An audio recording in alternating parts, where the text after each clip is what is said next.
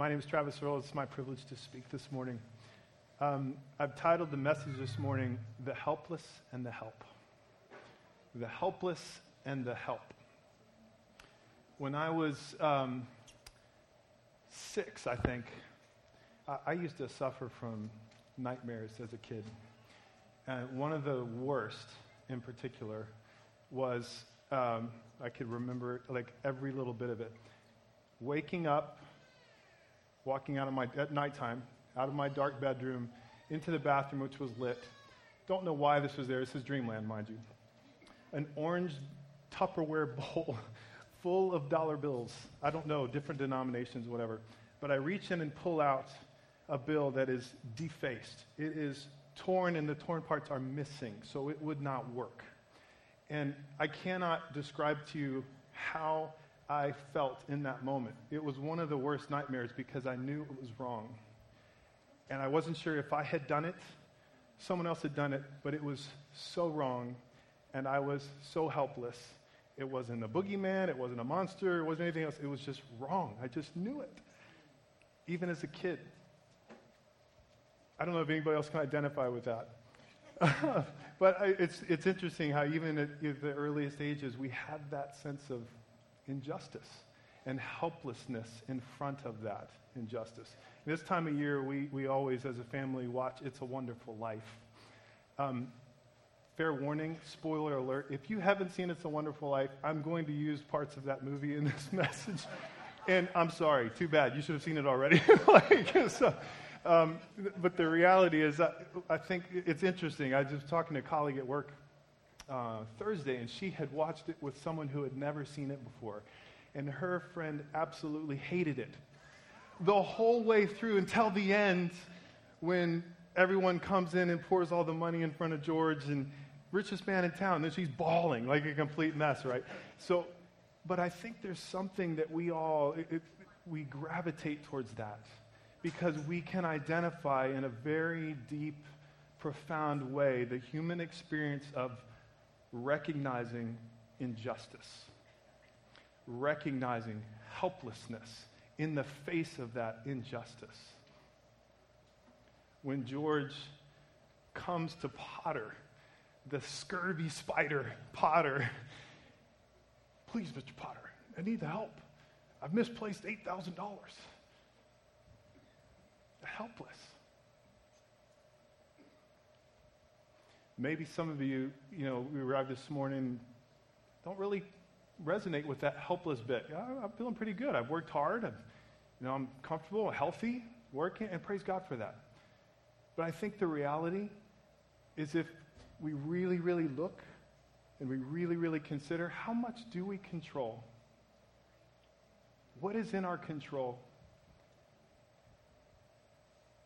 What's to keep us from feeling helpless? Ultimately. Well, the Bible has a lot to say about this. In fact, the whole story of God's engagement with us is about this. But today we're going to look at Psalm chapter 10, which is a lament. So I invite you, if you have your Bible or if you have it on your app, you can turn. We're going to read Psalm chapter 10 together and then talk briefly about one key verse in that psalm and I promise you, I'll bend it to Christmas. I will, because it's not hard to do. All right, if you're with me, we can read Psalm 10. This is God's word to us. Lord, why do you stand so far away? Why do you hide in times of trouble? In arrogance, the wicked relentlessly pursue their victims. Let them be caught in the schemes they've devised. For the wicked one boasts about his own cravings. The one who is greedy curses and despises the Lord. In all his scheming, the wicked person arrogantly thinks there is no accountability since there is no God. His ways are always secure. Your lofty judgments have no effect on him. He scoffs at all his adversaries. He says to himself, I'll never be moved. From generation to generation, without calamity, cursing, deceit, and violence fill his mouth.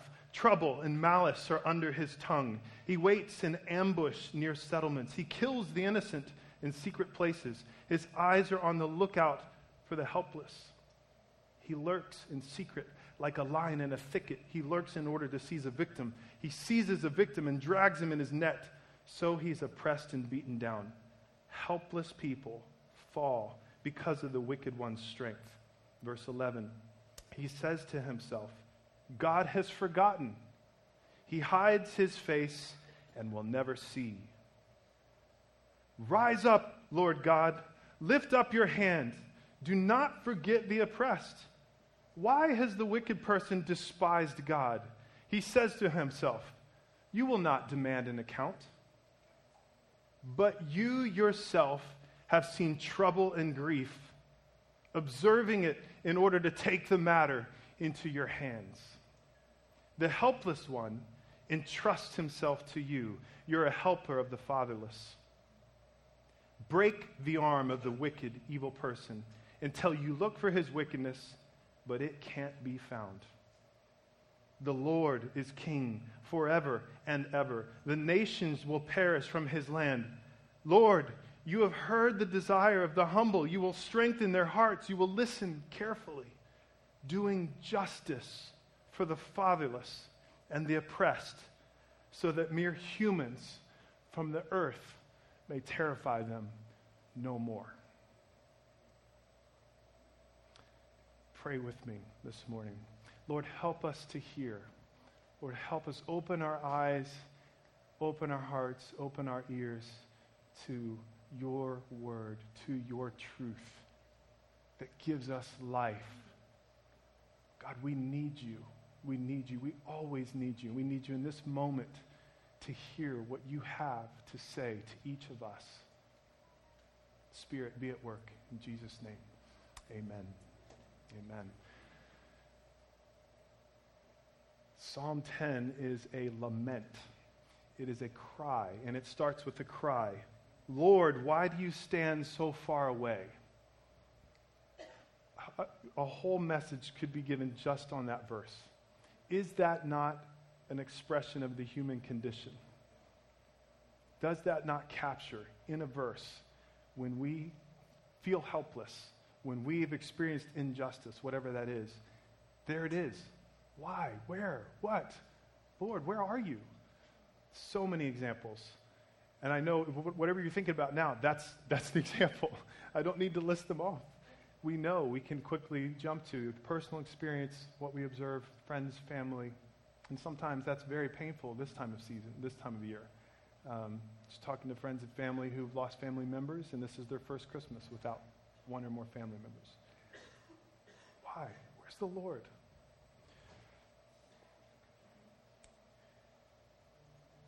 I, I wonder when we read this psalm and we think about it, again, deep down, there's a shared human experience, a profound and shared human experience of helplessness in the face of injustice. But I really want to focus in, in particular, on where this psalm pivots. And where it pivots, besides the fact that the psalmist is addressing God in the first place, which is an expression of faith, is verse 14. So you, I think I have verse 14 on the screen in particular. This is where we're going to hone in. It says, But you yourself have seen trouble and grief, observing it in order to take the matter into your hands. God Himself sees. So, whenever this profound experience of human helplessness and shared experience, it raises very deep questions. Is God there? Does He see? Does he care? And this psalm addresses that for us directly. You yourself have seen trouble and grief. There's our answer. Yes, yes, he does see. Okay? Seeing's only part of the way. What are you going to do about it? Does he care? Well, it says, observing it, the trouble and the grief. The ESV says mischief, vexation, and mischief didn't mean playing around. It meant wickedness. Observing it in order to take the matter into your hands. What does that mean? Taking the matter into your hands. So, the summary points, I think the next chart, Jordan, will be this very, very simple God sees and God acts. That's just a fundamental truth, and it's so easy. I was literally working on the notes, and I just thought, but this is it. This is what's in the scripture. He sees and he acts. Brothers and sisters, church family, and friends, if you're not yet believers, this is true of God. He does see, He does act. It may not match our experience, and we'll talk about that. But our faith cannot, um, we, we, can't, we can't be, what good is our faith if we can't confront these truths and our mismatch of our experience? Not much. But God's not a, a, um, intimidated by our collective experience. In fact, He's going to take matters into His own hands to address it. So He does see. The Scripture affirms He sees, He acts. God sees, He acts.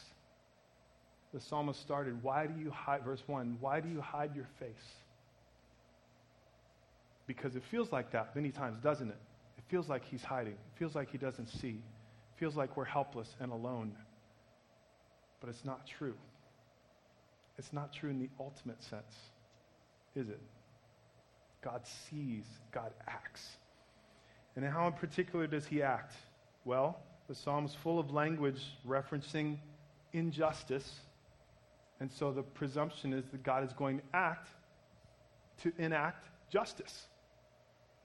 Justice in some form.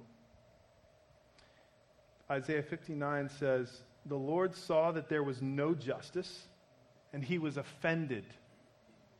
He saw there was no man. He was amazed that there was no one interceding. So his own arm brought salvation, and his own righteousness supported him. It's just an echo in a different part of Scripture, in a different, it, it's, a, it's prophecy. It's Isaiah. Psalms is a song, but it's the same truths. God sees and he acts. He will do justice. But let me, let me pause here and ask you a question, and this will get a little uncomfortable. Do we really want God to see and to act? Do we really want his justice fully and completely?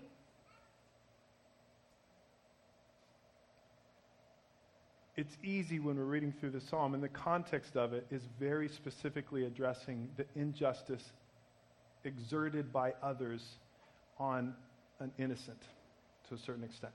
Which is why it, it very naturally led me to, well, it's, it's a Wonderful Life is a great example of that.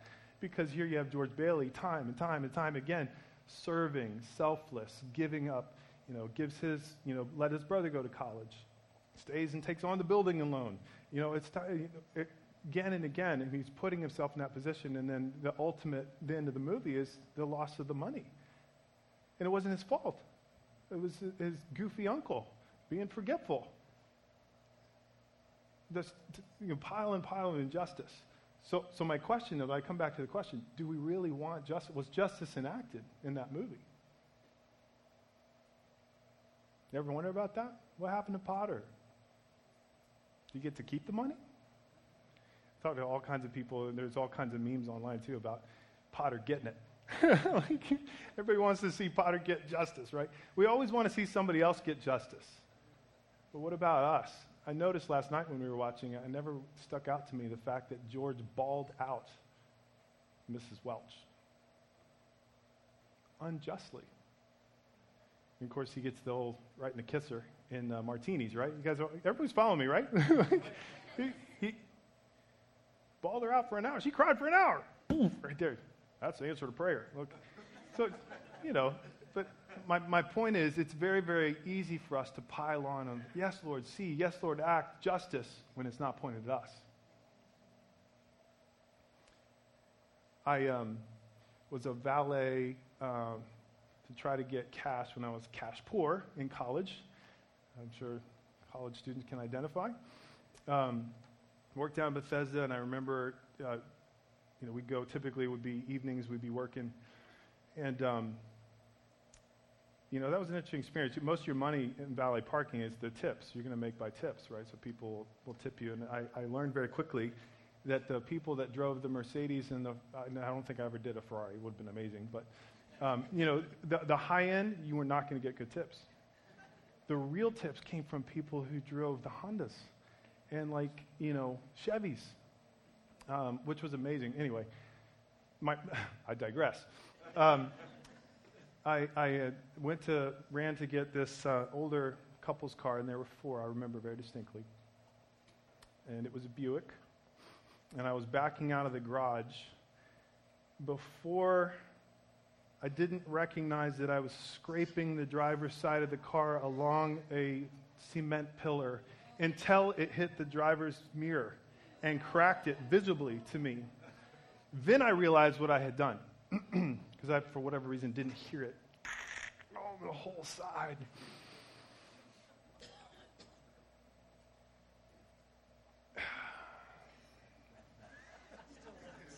It hurts. It still hurts. Yeah, it does. Oh, but it gets worse. It gets worse. I drove that car back and I opened both of the doors to let them in. And they tipped me. And then I closed the doors. And they drove off.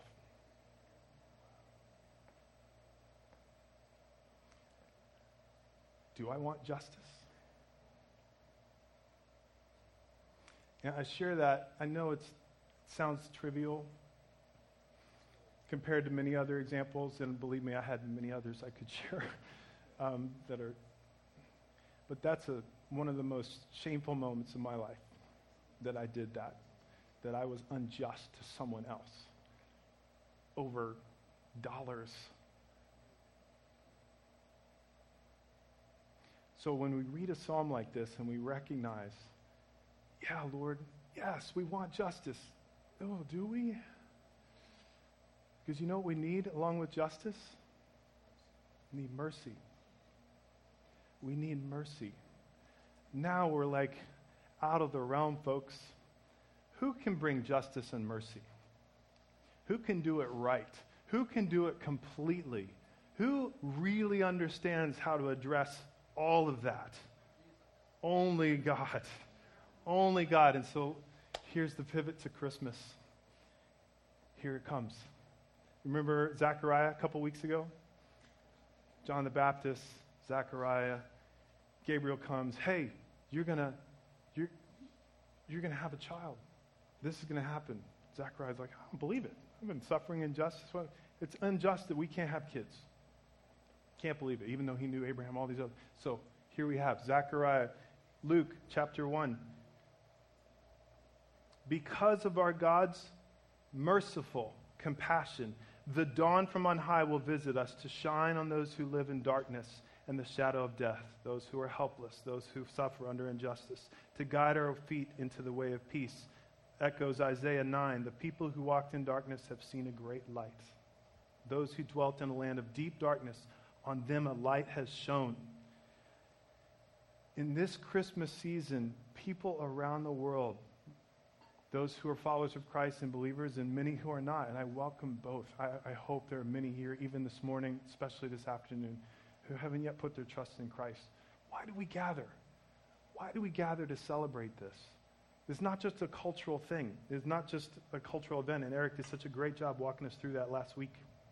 We are gathering to celebrate something that is absolutely unique and distinct from every other world religion and every other philosophical system and hope.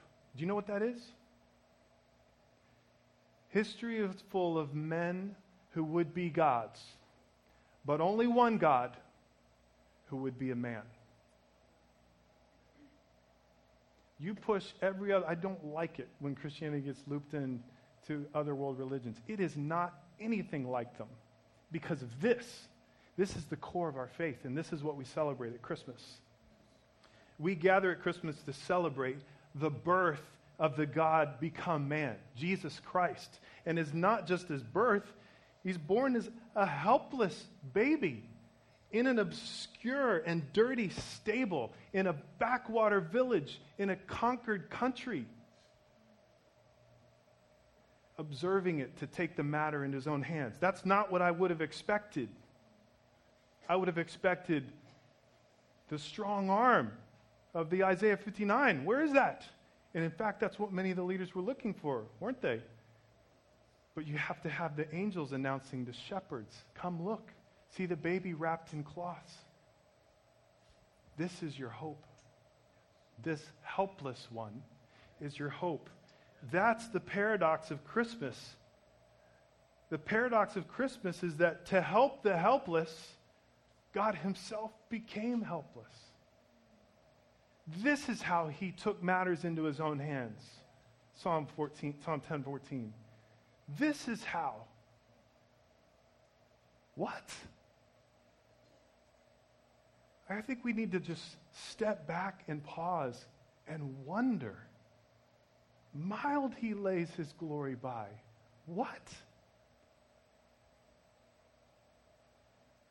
Have you ever imagined what Jesus left to assume this place? Like, really thought about it. What was it like? Just stunning, stunning, stunning. But of course, this is not where the story ends. We know Jesus grows, he lives. It was interesting. We were talking, um, at, we had a Christmas um, dinner. My family, we, every year we get together, and my dad read a devotional uh, last night. And was the, the, devotional, one of the key um, points that he was highlighting was how John the Baptist when he was in Elizabeth's womb and hears Mary's voice, the baby in my womb leaps. And the point of the devotional was like, in effect, the entirety of the Old Testament leapt. And now, here's the answer. Here is God taking the matter into his own hands, right? But then it occurred to me after he was reading, I was just thinking, and then 30 plus years go by and nothing. Very little that we know of in Scripture we, we know so little about did John know Jesus? Were they hanging out? So Jesus grows and he enters into ministry. He's baptized. 30 years on, it, you know, there's multiple examples in so many different areas that you know, one of the things in putting this together, you just realize how tightly the scripture is tied together. There are so many ways. And so it's just, it, again, it's a quick kind of side application when you are reading Scripture, follow those threads. Just let the Spirit move you and just follow. It's so amazing. There's it's so rich. It's so rich to think about, think deeply about it. So, one example here is Matthew 9. It says, when Jesus saw the crowds, remember we're talking about God sees and God acts. So, here is God made flesh, and he's seeing. He saw the crowds, and he had compassion for them because they were harassed and helpless like sheep without a shepherd. To do justice to these oppressed, Jesus himself is going to suffer the ultimate oppression. Hebrews tells us that he was tempted in every way as we are, yet without sin. Think about that. No one has suffered that kind of oppression and injustice and challenge. And it, Hebrews goes on to tell us that he learned obedience through what he suffered. Does God see? Does he know? Yes. He doesn't just see, he knows experientially. Because he put himself, he condescended, he came down. Philippians 2 summarizes this so well. Though he was in the form of God, did not count, speaking of Jesus, did not count equality with God a thing to be grasped, but emptied himself by taking the form of a servant, being born in the likeness of men. So there we have the incarnation. There we have Christmas. But then the very next verse, the only thing more helpless than a baby in a manger is a man on the cross. And being found in human form, he humbled himself by becoming obedient to the point of death, even death on a cross, the one who saw the sheep without a shepherd, helpless and harassed, becomes like them. And Isaiah 53 tells us, is led like a lamb to the slaughter, helpless. This is how God takes the matter into his own hands. This is how he responds and he acts. So, listen to these verses here. Quick snippets through Scripture, but powerful. Psalm 88 Afflicted and close to death from my youth, I suffer your terrors. I am helpless. Psalm 10, again, verse 14 out of the ESV highlights To you the helpless commits himself. So then we hear Jesus in Luke 23. It was now about the sixth hour. There was darkness over the whole land until the ninth hour when the sun's light failed. And the curtain of the temple was torn in two. Then Jesus, calling out with a loud voice, says, Father, into your hands I commit my spirit. The helpless commits himself to you. Jesus is doing what he's calling us to do, but he's doing in a way that we could never have done. This is our God. This is our God. He sees, He acts when no one else would, when no one else could. He brings perfect justice and perfect mercy all at once. And the irony and the paradox is He does it in the middle of the most helpless and the most weak, and arguably the greatest injustice of all time. Right there, that's how God acts. That's how God responds.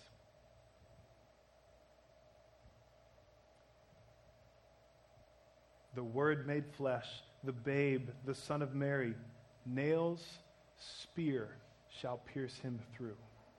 The cross be borne for me, for you. So, family, friends, how do we respond? Hebrews 13 says very simply, So we can confidently say, The Lord is my helper. I will not be afraid. What can man do to me?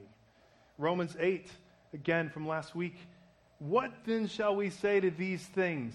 Family, what shall we say to these truths? If God is for us, who can be against us? He who did not spare his own son, but gave him up for us all, how will he not also with him graciously give us all things? How indeed? Brothers and sisters, here is our hope and our help.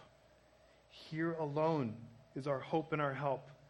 Even if you are not yet a follower of Christ, let me urge you this and this alone is your hope and your help. So, this Christmas time, remember our great helper became helpless to help us. So, no situation is so hopeless, no circumstance so dire. Nothing is beyond his reach because he himself has observed the matter to take it into his own hands by becoming a helpless baby born in a manger for us. But then that baby grew and he died on the cross for us, taking God's wrath, taking God's righteous and furious justice. See, Jesus didn't just address the injustice done to us, he addressed our injustice. And he extended mercy in a way that no one else could, no one else would. So, brothers and sisters, let me just encourage you We'll, end where we began Psalm 10 14. It says that the helpless one entrusts himself to you. You are a helper of the fatherless. So, in a word, that's my encouragement to you today. Entrust yourself to him. If you are 20 plus years now a follower of Christ, a believer, entrust yourself to him entrust yourself to Him over outcomes of your circumstances. I'm not trying to minimize your circumstances. We heard uh, some words a, a couple of weeks ago. Um, Jack and some others were, were just pointing out hey, be careful that your hope is not so much in the outcome and resolution of whatever you're currently struggling with, whether that would be a health issue or finding a job, um, you name it. Those are things that we bring, and the Lord knows we need them. But we seek Him first we entrust ourselves to Him because He has perfectly enacted justice and mercy for us. That is our hope. And guys, this isn't our home. So when we live that way, we are reflecting that truth to those who are watching, and people are watching. You know what's amazing is when someone bears up under unjust suffering. I think that's partly why we so like It's a Wonderful Life because he, he bore it. At, and at the end, it's like, yeah. So entrust yourself entrust yourself to Him. Entrust yourself and treasure the fact that God enacted perfect justice and perfect mercy for you, for me, for the whole world. That's why we celebrate. That's why we celebrate Christmas. Let me pray, and then we will close.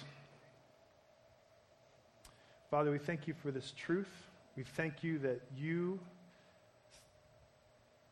you do see, or you do act. You observed our grief and our suffering and the helplessness that we face, Lord. And you took the matter in your own hands very, very literally. That's what we celebrate this season, Lord. I pray that that would powerfully impact each of us, God, that we would, that we would not take for granted. And that even amongst us, that there's some who have not yet put faith completely in you, Lord, that that would be, this would be the time. This season, this truth would just be penetrating hearts, Lord. Lord, there is no one beside you to help those without strength. So help us, Lord our God, for we depend on you. We depend on you. Hear, Lord, and be merciful to us and be our helper, as you have for all time. In Jesus' name, amen. Amen.